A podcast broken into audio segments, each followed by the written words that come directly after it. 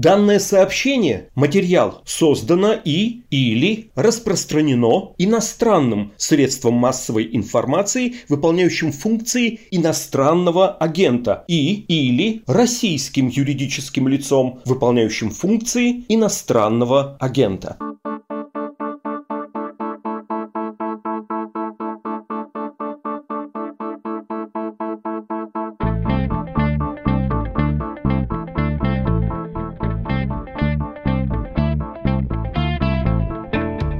Здравствуйте, это «Что случилось?» Подкаст о новостях, которые долго остаются важными. У микрофона Владислав Горин, и сейчас будет разговор с автором «Мечты ветерана».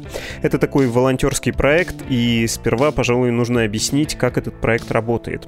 Любой желающий может зайти на сайт. Вы это можете сделать прямо сейчас, давайте я это сделаю. И на сайте есть фотографии ветеранов, а также короткое описание того, о чем ветераны мечтают. Ну вот, например, Григорий Ефимович Трифонов, 93 года, Сарана, Свердловская область, мечтает отремонтировать крышу дома. На это ему нужно 280 тысяч рублей, пока собрано четверть суммы. В общем, вам понятен, да, принцип этого проекта? Есть конкретное дело, цель, она же мечта, и на нее можно всем миром собрать деньги. Для кого-то из ветеранов собирают или уже собрали, чтобы купить телефон с большими кнопками, кому-то нужен ремонт в квартире, кому-то стиральная машина. Если продолжать листать сайт, то вот, например, есть есть Елена Константиновна Васильева, 86 лет, Татинский район Якутия, цитирую, «мечтает жить в доме с центральным отоплением, где внутри есть возможность ходить в туалет и принимать душ». Хотя мечты бывают и более сложные в исполнении. Например, Клавдия Васильевна Махьянова, 93 года, Нижний Тагил, мечтает узнать, где похоронен ее отец, который пропал без вести в 1942 Он воевал под Смоленском. Или вот 93-летний Иван Семенович Кривов Кривошеев из Бурятии. Он мечтает восстановить медали за доблестный труд Великой Отечественной и за победу над Японией. Тут на сайте очень много таких удивительных фотографий, удивительных историй в очень коротких описаниях этих самых мечтаний ветеранов. И существует этот проект около года. Давайте я вот сейчас закрою сайт, чтобы не отвлекаться. Вы уже явно поняли, как этот проект устроен. И совсем скоро мы поговорим с автором проекта Ярославом Силютиным. Обещаю, что скептически критические вопросы тоже будут.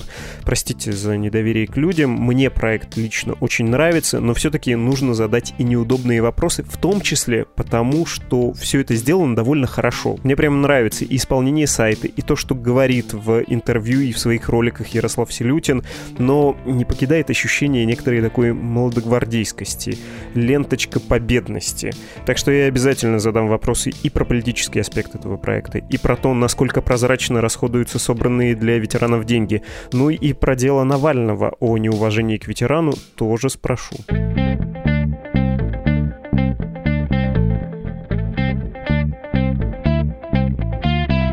Ярослав, здравствуйте. Добрый день. У нас тут с вами, знаете, как э, любительский съезд князей Ярослав, Владислав, э, будем по поводу вражды говорить? Нет, на самом деле, конечно, будем говорить про ваш проект «Мечта ветерана». Я про него вторым пунктом спрошу. Первым хочется познакомиться с вами. Расскажите свою историю, кто вы, откуда, чем занимаетесь или занимались, помимо «Мечты ветерана». Меня зовут Ярослав, фамилия моя Селютин, живу в Республике Крым. Чем я занимаюсь? Занимаюсь тремя направлениями. Это бухгалтерия, юриспруденция и торговля. Это если вкратце. И четвертое направление по воле судьбы стал заниматься еще благотворительностью, создав год назад, можно сказать, в общем, проект «Мечта ветерана». Как вы его создали, как он начался, и сейчас в нашем разговоре будет неожиданное имя Гарик Бульдог Харламов. Как он вас вдохновил на это? Да я подписан, наверное, как и один из миллионов людей в нашей стране на Гарика Бульдога Харламова. И когда-то появился у него пост, дословно не помню, но звучал он примерно так, что я обычно в такое не верю, но этому человеку я поверил. Ну, собственно, самому стало интересно. Зашел на страницу человека под никнеймом 86 Сава. Я увидел, что человек делает бесплатно ремонты. Там не только ветеранам Великой Отечественной войны, он, в общем, пожилым людям помогает и только в своем регионе, где он живет. Ну и так так родилась идея. Я понял, что этот человек сам не справится и решил попробовать начать со своей республики, попробовать хотя бы эту проблему решить на территории Республики Крым. Ну а потом как-то все понеслось, и на сегодняшний день этот проект уже более чем в 65 регионах Российской Федерации работает. Парень, о котором вы говорите, он в Екатеринбурге это делает. Я когда там работал, коллеги из новостей снимали про него сюжет. Это довольно известный местный активист. Вы решили сначала помогать у себя в Республике Крым ветеранам. С чего начали? Кто был вашим первым героем? Я начал с ветеранов Великой Отечественной войны, проживающих на территории Симферопольского района. Их было 10 человек. И, как ни странно, одна из них это была моя соседка, Гаврилюк Зоя Петровна, которая жила через два дома от меня. И я тоже поздравлял ее не только просто 9 мая, а только в случае, если я попаду на парад, увижу ее и поздравлю. Но, наверное, с возрастом появляется какое-то осознание того, что есть что-то большее, чем там работа, какие-то там финансовые интересы, есть что-то другое. И вот появилась такая мечта. Приехав в Гаврилюк Зои Петровне, у нее была первая мечта, это она хотела попасть на парад на 9 мая в Москву, но в силу своего уже состояния здоровья мы поговорили с ее дочкой, мы готовились к поездке, в месяц где-то. И потом все-таки они передумали. Но потом Зоя Петровна захотела увидеть, увидела в газете районной сельский труженик статью о том, что открылся новый аэропорт Симферополь. Она захотела в нем побывать. Есть видео в интернете, где она со слезами на глазах заходит в этот новый терминал. И второй мечтой у нее было это стиральную машинку. Она при разговоре со мной просто не верила в то, что техника может одновременно стирать, одновременно выжимать все и высушивать вещи. Ну, в общем, ее мечты так исполнились, и после определенных мероприятий, да, уже начали появляться мечты из других регионов. Если попробовать обобщить, о чем мечтают ветераны и каково соотношение материального и нематериального, я причем тут без осуждения. Я понимаю, что поправить забор, за этим часто может стоять история не менее драматичная, чем просьба, не знаю, попасть на парад или найти сослуживцев, с которыми много лет не виделись. Вы понимаете, невозможно сделать какое-то обобщение, то, о чем мечтает ветеран. Я могу сказать мечты, которые там повторяются. Да, это ремонт крыши, это вода домой, газ домой. Эти мечты действительно повторяются. Техника, слуховые аппараты достаточно часто повторяются. Ввиду просто маленького анализа, почему так сложилось с слуховыми аппаратами, как-то немножечко бюрократически сложно им получить через соцзащиту. Как я понял, эти слуховые аппараты и гораздо, знаете, как есть сторонники проекта, которые некоторые говорят, а почему вы не обратитесь в соцслужбы? Я говорю, я могу дать вам с разрешения ветерана контакты, возьмите с этим ветераном, попробуйте получить бесплатно этот слуховой аппарат. Либо я предлагаю людям, давайте объединимся, там скинемся на эти 20-25 тысяч рублей, купим ему слуховой аппарат, либо вызовем ему сурдолога, если они не знают, какой нужен слуховой аппарат. Он подберет этот слуховой аппарат, мы скинемся деньгами и приобретем этот слуховой аппарат. Соотношение материальных и нематериальных меч, наверное, 20 на 80. 20% это нематериальные мечты и 80% материальные мечты. Если говорить, почему да, такое происходит, такое соотношение, нет единой причины. Там, уровень моего образования четко дает мне возможность понять, да, кто и что должен делать. Но за каждым ветераном стоит своя история. У некоторых ветеранов есть родственники, которые по каким-то причинам не уделяют должного внимания своим родным. Но я их тоже осуждать не могу. Почему? Потому что у меня нет родственников 96 лет, я не знаю, что такое смотреть смотреть за бабушкой и дедушкой в 96 лет, и у меня, наверное, нет морального права взять и кого-то осудить. Вот когда у меня будет бабушка 96-летняя, я буду за ней смотреть и буду порядочным внуком, тогда я, наверное, смогу их осуждать. Та же история касается государственной поддержки. Тоже есть разные абсолютно истории. Если брать особенно крымские истории, бывают, что ветераны очень долго по каким-то причинам не могут подтвердить даже свой статус ветерана Великой Отечественной войны. Некоторые были пленены, и они через суд подтверждают подтверждает свой статус, и только уже в 2000, вот одна история, у нас есть Затко Михаил, там уже мы ему оплатили специализированной организации подключения дома газа, но у него была целая история, и только с помощью прокуратуры Симферопольского района, если я не ошибаюсь, она вышла с иском в суд и все-таки доказала, у него были немецкие документы на руках, что он был пленен, и подтвердила, что он является ветераном Великой Отечественной войны, и поэтому, естественно, никаких льгот он все эти года не получал, никаких пенсий он не получал, и ему уже там 90 с чем-то лет. Вот такая история. И вот за каждым ветераном что-то стоит. Невозможно это обобщить. Понятно. А если все-таки попробовать на язык цифр перейти, сколько за это время вы собрали средств, какое количество раз исполнили мечты? Но на сегодняшний день отметку произошло 200. 200 мечт мы уже исполнили. Ну вот если считать, это за один год и три месяца.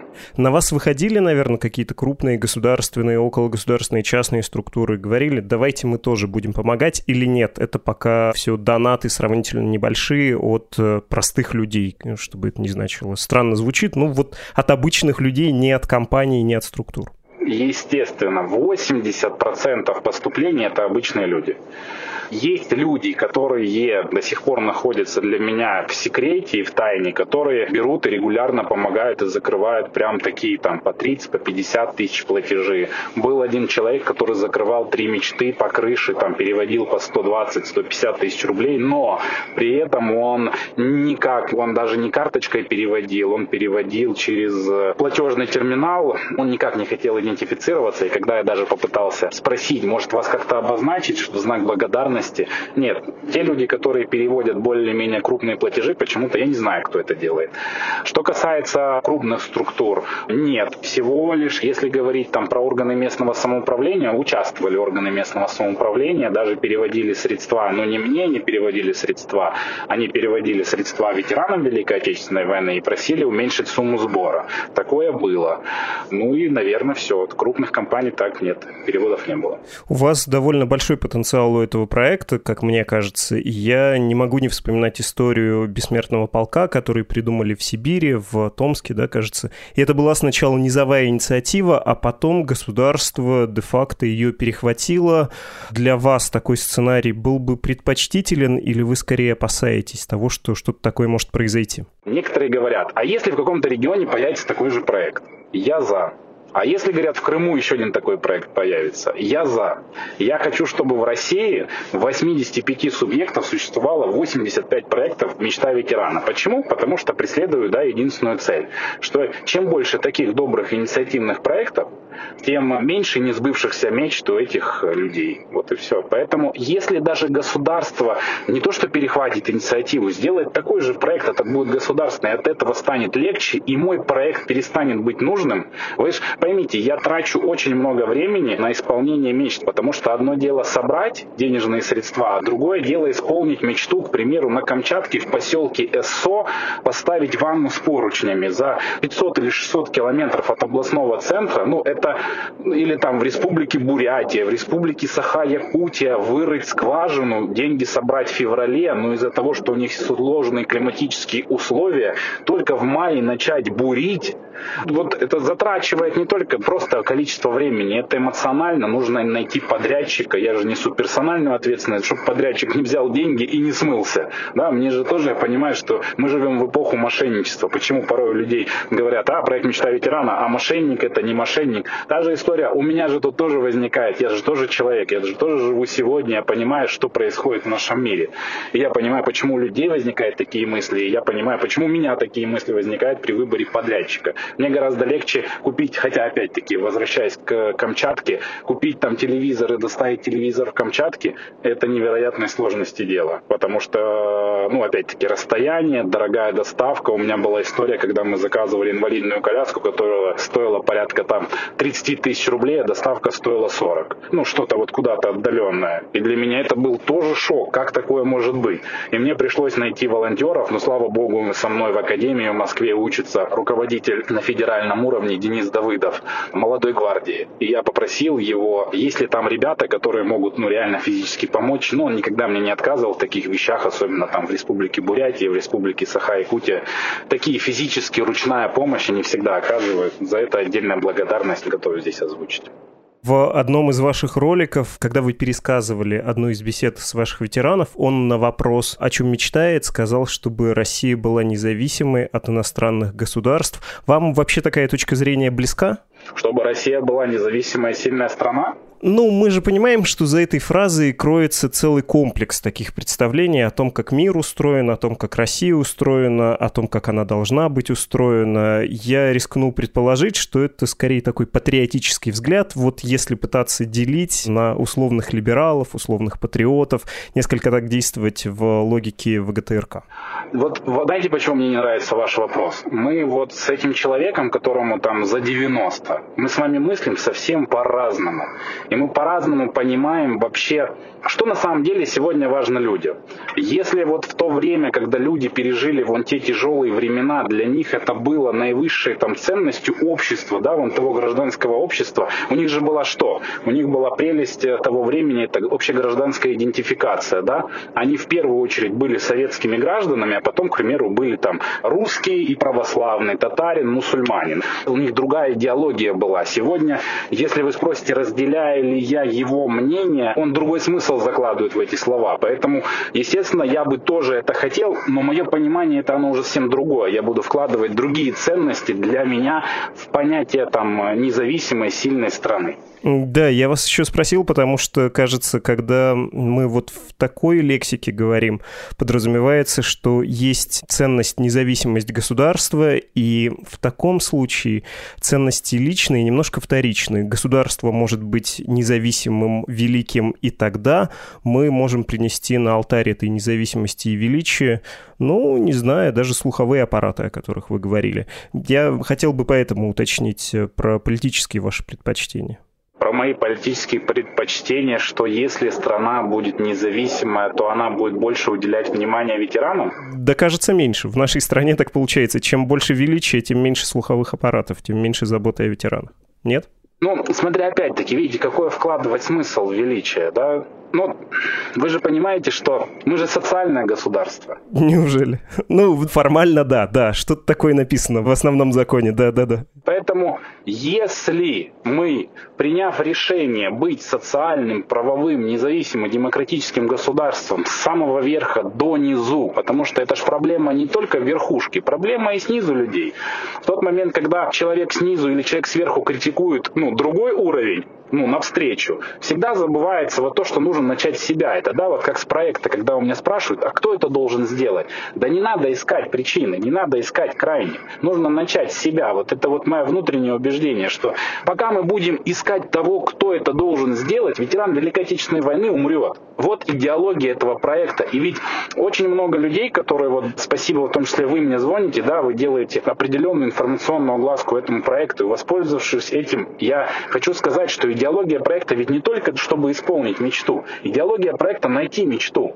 Вы затронули ветерана, который говорил, что он мечтает, чтобы Россия была великой, да, и я не мог никакую мечту у него найти. И при выходе с его дома я увидел отремонтированную веранду, и я спрашиваю, а что это? Он говорит, депутаты отремонтировали, и говорит, там забор обещали сделать, не сделали, куры убегают. Вы же понимаете, что для него, наверное, не так велико было счастье отремонтированного забора, как было велико счастье от того, что мы к нему пришли, мы с ним пообщались, и он рассказал историю. Потому что фактически, ну, этого может каждый, меня, я не знаю, кто меня может переубедить, к ветеранам приходят, начиная условно с 15 апреля и заканчивается все 10 мая. Это ведь реально. И вот если вот этот проект поселит в душах людей, просто если кто-то знает, что у него по соседству живет баба Маня, которая является тружеником тыла, да просто спуститесь сегодня к ней и спросите, баба Мань, есть у тебя какая-то несбывшаяся мечта? И все. Вот они от этого просто нереально кайфанут. Это другая сторона цели проекта. Не только исполнить мечту, сходить к ветерану и поговорить с ним.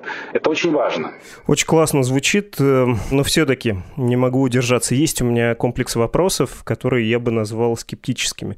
Надеюсь, что вы не решите, что я вас дурно думаю, но сомнение — часть моей профессии. Думаю, что и вы с этим сталкиваетесь, и вам тоже с этим надо работать. Вы на такое уже, я уверен, отвечали, еще будете отвечать. И первым пунктом вы упоминали там, что многие не доверяют, да, говорят про мошенничество. А первым пунктом идет, конечно, вопрос, как к любому благотворительному проекту, про прозрачность. Как вы собираете средства, на какой счет, э, как рассказываете о потраченных деньгах и, ну, насколько это можно отследить, почему стоит доверять? Сразу отвечаешь. Для того, чтобы отследить, достаточно написать на меня заявление в полицию, заявление в прокуратуру, там есть все мои данные. Ну, то есть вопрос отследить, уже писали заявление, но это вот не смешно. Были там заявления людей, а потом, ну, как бы оказались они анонимными, я не знаю, кто это делает. Ну, были заявления, я даже ходил в полицию, объяснял, раскладывал условия публичной оферты, показывал выписки с банка. Но отвечу конкретно на ваш вопрос. Денежные средства поступают на мой личный идентифицированный ранее Яндекс кошелек сегодня платежный сервис Юмани. Изначально я шел по этому пути, но у сервиса Яндекс Деньги тогда были денежные ограничения по суммам поступления, по накоплениям. И когда проект начал расти, сегодня все-таки, наверное, процентов 70 рынка захвачен Сбербанком, банковского рынка. И я открыл не простую платежную карту, а виртуальная карта там открывается. Для чего это было сделано? Чтобы не было списаний на обслуживание карточного счета. То есть в условиях публичной оферты, размещенной на сайте было сказано, что все денежные средства, которые поступят на Яндекс кошелек и на карту Сбербанка, будут потрачены только на мечты ветеранов Великой Отечественной войны. Это была моя идея, и, соответственно, это абсолютно отдельная Яндекс кошелек, абсолютно отдельная банковская карта. Есть у меня, кажется, были ситуации в августе, в сентябре месяце, если скачать отчеты, у меня были ошибки. Первое, это когда у меня произошла, пытались взломать мою банковскую карту. Можете открыть отчет, я там подробно описываю. И второе, когда я оплатил одну мечту со своей карты личной. И да, я там делаю скриншоты отчетов со своей карты, где деньги я потратил. Ну, то есть я полностью показывал. То есть я человек, я не буду скрывать, что я там не делаю ошибок, я сделал ошибку, я это показал сразу для тех людей, кто меня там отслеживает. Я очень, в принципе, нормально отношусь к такого рода вопросам о цене, которая определяется. В условиях публичной оферты я тоже написал, что цена является приблизительной. Объясню почему. Невозможно понять, во-первых, когда насобираются эти денежные средства, и, соответственно, я же не могу ни с кем законтрактоваться, что, а давайте, независимо от того, когда у меня появятся деньги, вы выбурите скважину там за 150 тысяч рублей. А мне подрядчик, кто бурит скважину, он говорит, да я в принципе не могу вам законтрактоваться по той причине, а вдруг воды на глубине там 40 метров не будет, и надо будет на 60 метров буриться. А если на 60 метрах не будет, мне надо будет 80 буриться. И только тогда я вам дам. И тогда, естественно, я у него спрашиваю, а сколько там максимальная в данной деревне вы там бурили? Они говорят, ну максимум 100 метров. Мы закладываем максимальную эту сумму, естественно. Если меньше, тратится меньше денег. И на все, что было потрачено денежные средства, естественно, это отображается в отчетах в виде списания. И э, на каждой странице ветерана, где исполнена мечта, отображается фото, либо видеоотчет, если получается такая возможность. К сожалению, не во всех регионах, даже там у соцработников, которых я прошу сделать фото либо видео, есть телефон, который хорошего качества сделает видео. Мы получаем фотографии, ну какие есть. Еще один скептический вопрос, и, наверное, тоже нужно сделать оговорку. Я не в претензию. Изобретательность, инициативность, эмпатия в политике — это хорошая вещь, побольше бы этого, особенно в нашей стране. Но всегда хочется иметь ясность, с политиками имеешь дело или с общественным активистом. Какие мысли у вас насчет политической карьеры? И, наверное, еще одно я сделаю объяснение, еще одну оговорку. Я легко себе представляю, как все, о чем вы говорите, вот этот проект, как он конвертируется в политический капитал парень вы молодой, из Крыма, у большинства людей в России это сразу такая патриотическая коннотация. Тема ветеранов Второй мировой войны — это тоже в ту же самую сторону. К тому же вы собрали неплохую государственную прессу, сайты госструктур про вас говорят. Вы вот сказали, что вам помогает э, волонтер Денис Давыдов, э, что он связан с молодой гвардией Единой России. И сразу у меня возникают подозрения или мысли о том, что вы вполне себе можете это превратить превратить во что-то больше. И вы как-то заговаривали про движение, да, чтобы сделать это общественным движением. Что насчет политики? Нет, этот проект абсолютно аполитичный. Но когда я создавал проект, я искал же поддержку у разных людей, чтобы поддержали.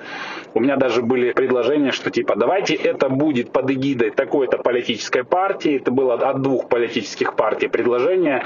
И тогда вот мы ваш проект раскрутим там не то, что по Крыму, а там по всей стране. Это тогда, когда он еще не это. Я сразу сказал, что нет, этот проект не будет абсолютно никаким политическим козырем однозначно нет, что это будет частный личный проект, где мы сможем это все делать. В отношении моей политической карьеры в будущем, ну я не могу загадывать на 10 лет вперед, да, давайте по-честному. Завтра что-то изменится, может я буду с вами участвовать в дебатах, вы там э, зарегистрируете свою партию. Если вы спрашиваете на ближайшие 3-5 лет, нет, вообще даже не планировал. Я даже на сегодняшний день не связываю свою трудовую деятельность с муниципальной или государственной службой, несмотря на то, что я закончил академию по данному направлению, работаю в частном бизнесе и собираюсь продолжать в этом развиваться и получать следующее образование и в область программирования теперь. Потому что не совсем понимаю некоторые моменты, которые мне программисты бесплатно делают на сайте. Я говорю, мне надо там для удобства кнопку. Они там, знаете, делают за 2 секунды. А я думаю, господи, как же они это делают? И мне стало интересно получить следующее образование в сфере программирования. Поэтому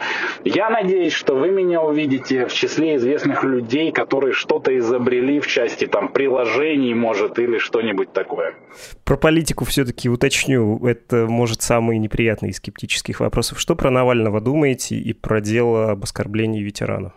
Мне очень жалко, знаете, вот в тот момент, когда шел суд по поводу оскорбления ветерана, денежных поступлений на ветерана Великой Отечественной войны в разы увеличилось. Это большой плюс для проекта. Прямо у вашего проекта увеличилось количество поступлений на ветеранов? Да, я очень здраво отношусь к Навальному, да. Он один из тех людей, которые может смело, вот, вот сейчас вот, вот скажу и больше даже не буду говорить, вот характеристика моего отношения. Он может смело высказывать свою позицию. Правильную, неправильную, это, наверное, рассудит только история. Но он один из немногих, кто может сказать смело. Это очень очень важно. Дальше. В отношении работы оппозиции в тот момент, когда вот происходил суд. Тут двоякое. Да? С одной стороны, спасибо оппозиции. С другой стороны, оппозиция использовала данный проект как инструмент, чтобы показать действующей власти, что они там что-то не делают. То есть хотелось бы, чтобы и оппозиция, и действующая власть обратила внимание все-таки не на проект, а обратила внимание непосредственно на ветеранов Великой Отечественной войны. Потому что если бы абсолютно все бы обратили бы внимание на них бы, то и проект не нужен был бы. Понятно. Напоследок, про 9 мая мы с вами до этой даты разговариваем. И я так полагаю, что сила этого числа, этого дня в календаре, она не в том, что в Москве проходит парад или где-то еще проходит парад, а в том, что у огромного числа в нашей с вами стране и в соседних странах есть очень личное, интимное переживание по поводу победы, по поводу войны. Это семейный праздник. Это часто очень семейная история. Есть у вас такая история из вашей семьи? может быть история, которую вы знаете, не связанная с вашими родственниками, но которую вы воспринимаете очень лично. И если да, не согласитесь ли поделиться этой историей с нами? У меня прадед воевал Панченко Петр но у него есть заслуги только в русско-японской войне. Там даже есть, э, если поискать его в числе подвигов, у него там написано, что он там э, из пулемета двух японцев расстрелял. Но больше всего меня трогает история все-таки Гаврилюк Зои Петровны. Невероятно слушать ее стихи, невероятно Ваши слушать... соседки. Да. Ну, я в прошлом году, 9 мая, когда я приехал поздравить, она уже очень старенькая. Но знаете что? Абсолютно все устали стоять, и когда ей сказали, а может вы присядете? А она, ей поют песни военные, патриотические, она стоит, танцует. Она стоит, танцует и говорит, не-не, не уезжайте, теперь я вам стихи расскажу. И когда она рассказывала, когда у нее, знаете, закончился выпускной, там 20 июня, 10 июля их уже забрали, понимаете, вот нам ведь этого с вами не понять. Помните тот фильм, когда, это кажется, назад в прошлое, когда там скинхед был, который пересмотрел свое отношение, мы из будущего, да, и он говорит, мы будем отмечать этот день как Новый год. Но ну, давайте по-честному, мы не отмечаем этот день как Новый год. Мы, по крайней мере, я говорю за свое поколение, может быть, э, кто постарше меня, я отношусь к уже позднему поколению скорее. Мы ведь с вами не понимаем той ценности, мы, в принципе, родились с вами уже в таких здравых условиях, но когда вот именно, вот почему я говорю, сходите к ветеранам. Вот когда слушаешь Зою Петровну, которая говорит, что условно через месяц, когда они шли, уже была бомбежка, и они шли по трупам, вот ей веришь уже. Знаете, вот никому я так, наверное, в жизни не верил, вот как вот ей, как, когда вот она рассказывает вот эти вот истории, когда она, там, 18-летняя девчонка идет по трупам, по снегу. Вот мы не можем это понять, и мы не можем так относиться и праздновать. Мы гораздо веселее будем праздновать Новый год, да, готовить стол, вместо того, чтобы сходить к бабе Нюре по соседству и ну, я не буду говорить, знаете, как, что я там что-то многого там сделал во всей этой истории, но вот если бы вот так каждый бы хотя бы вот просто сходил бы к ветерану, вот тогда бы я был бы рад, что мой проект реализовался. Спасибо гигантское, очень здорово. Спасибо вам тоже.